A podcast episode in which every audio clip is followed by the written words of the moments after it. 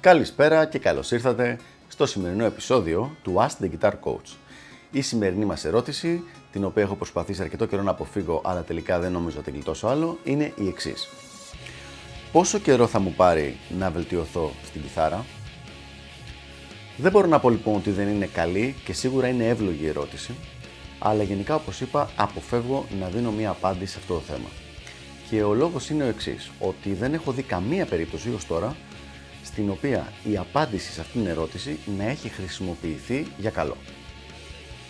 Δηλαδή, το μόνο που μπορεί να κάνει κάποιος που ακούει μια απάντηση αυτή είναι να κρίνει αυθαίρετα κατά πόσο αυτό η αυθαίρετη απάντηση που του έχουν δώσει, γιατί στην πραγματικότητα κανείς δεν μπορεί να ξέρει πόσο καιρό θα σου πάρει για να βελτιωθείς στην κιθάρα, να δει λοιπόν κατά πόσο αξίζει ή όχι να ασχοληθεί με το αντικείμενο αυτό. Άρα, και λίγη υπομονή παρακαλώ για να καταλάβετε την οπτική μου γωνία στο συγκεκριμένο θέμα, έχουμε κάποιον άνθρωπο ο οποίος αγαπάει την κιθάρα, του αρέσει αυτό το αντικείμενο, του κάνει τη ζωή του πιο όμορφη, τον κάνει να ασχολείται με την τέχνη, να δημιουργεί μουσική και ξαφνικά έχουμε μία ερώτηση από τις οποίας την απάντηση εξαρτάται αν αυτός θα τα παρατήσει.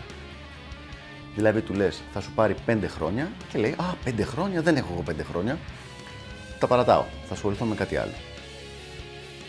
Δεν υπάρχει κανένας τρόπος να σου πει κάποιος πόσο καιρό θα σου πάρει για να γίνεις καλός κιθαρίστας.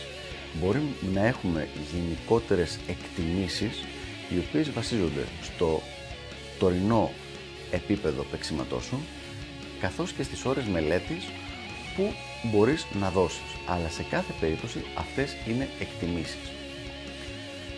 Δυστυχώς υπάρχει η παγίδα που λέω εγώ ο Βάη των 6 μηνών. Ο Βάη φυσικά μιλώντας για το Steve Vai, που είναι κάποιος πιτσίρικας, ο οποίος ακούει ξαφνικά ε, σε όλη ηλεκτρική κιθάρα για πρώτη φορά και λέει πω πω φανταστικό είναι αυτό, σε 6 μήνες θα παίζω κι εγώ έτσι. Κάτι το οποίο είναι αδύνατο να γίνει Πραγματικά δεν υπάρχει καμία περίπτωση κάποιος που ξεκινάει να μπορέσει να παίξει οτιδήποτε κοντινό σε αυτό το επίπεδο σε 6 μήνες. Αλλά το παιδί αυτό δεν τον νοιάζει, μόλις άκουσε κάτι για το οποίο δεν ξέρει τίποτα και έβαλε από μόνος του ένα αυθαίρετο αριθμό ε, μηνών ή μερικές φορές και ετών που λέει σε τόσο καιρό θα έχω γίνει έτσι. Και αν δεν έχω γίνει, τα παρατάω. Δεν είναι σωστός τρόπος σκέψης αυτός. Και πάμε τώρα να δούμε λίγο ποιος είναι ένας πολύ πιο πρακτικός και πολύ πιο αποτελεσματικός τρόπος σκέψης για το συγκεκριμένο θέμα. Η κιθάρα, άπαξ και έχεις, σε έχει δαγκώσει το μικρόβιο, ας πούμε, σε έχει, σε έχει τσιμπήσει το, το bug, το, το έντομο αυτό της, το να αγαπάς το όργανο και να αγαπάς την κιθάρα και τη μουσική, είναι κάτι το οποίο θα σε συντροφεύει, μερικοί θα λέγανε θα σε βασανίζει, για την υπόλοιπη ζωή σου. Ό,τι και να γίνει το μοναδικό πράγμα που ακούω συνέχεια από ανθρώπους που ήξερα όταν ήμασταν, όταν ήμασταν teenagers και έχουν μετανιώσει στη ζωή τους ήταν ότι έχουν σταματήσει την ενασχόλησή τους με τη μουσική. Όσοι τη σταματήσαν, έτσι. Δηλαδή, παιδιά που λένε όλα καλά στη ζωή μου, ναι, αυτό που μετανιώνω ήταν γιατί δεν προχώρησα λίγο παραπέρα με το θέμα της κιθάρας. Και τι θα είχε γίνει αν δεν τα είχα παρατήσει δεν εννοώ εγώ να φύγεις, να πας στο εξωτερικό, να παρατήσεις τη δουλειά σου, να παρατήσεις την, την οικογένειά σου ή οτιδήποτε τέτοιο. Μιλάμε απλά για την ενασχόληση. Να παίζεις, μπορεί να κάνεις coaching, να ηχογραφείς, να ασχολείσαι με τη μουσική. Η κιθάρα, όπως είπα, θα σε συντροφεύει για όλα τα υπόλοιπα χρόνια σου σε αυτή τη ζωή. Δεν είναι πολύ έξυπνο να πεις αν δεν τα καταφέρω σε 6 μήνες, τότε θα κάνω κάτι. Ειδικά από τη στιγμή που δεν έχεις την εμπειρία να ξέρεις ούτε καν το, το εύρος του τι μπορεί κάποιος να πετύχει μέσα σε ένα εξάμεινο. Για να το πούμε και λίγο πιο κατά κάποιο τρόπο επιστημονικά, ο εγκέφαλός σου δουλεύει με ένα συγκεκριμένο τρόπο, μαθαίνει με ένα συγκεκριμένο τρόπο.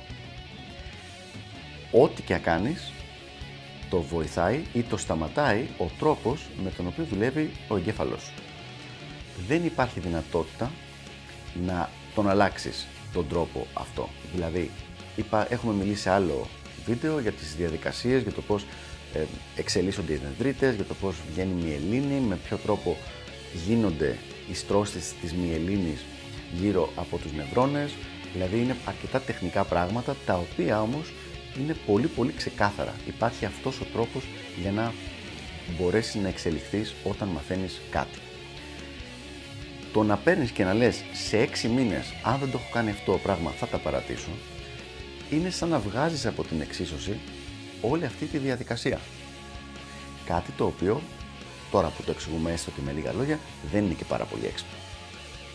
Ποια είναι λοιπόν η απάντηση στο πόσο καιρό θα μου πάρει μέχρι να φτάσω τους στόχους μου στην κιθάρα; Και η απάντηση είναι, όπως λένε στα αγγλικά, as long as it takes. Όσο καιρό πάρει. Δηλαδή, ας κάνω μια, ας απαντήσω με μια αντίστοιχη ερώτηση. Ας πούμε ότι δεν σου παίρνει 12 μήνες και σου παίρνει 16 μήνες αυτό το πράγμα.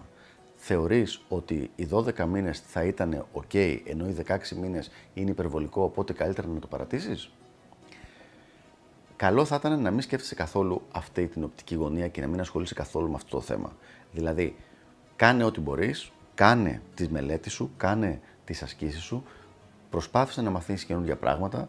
Αν θες να βοηθήσεις τον εαυτό σου να προχωρήσεις πιο γρήγορα, βρες έναν άνθρωπο να σε κοουτσάρει και να σε βοηθήσει. Και από εκεί και πέρα, μη σε ενισχύει αυτό το πράγμα το πόσο καιρό θα πάρει.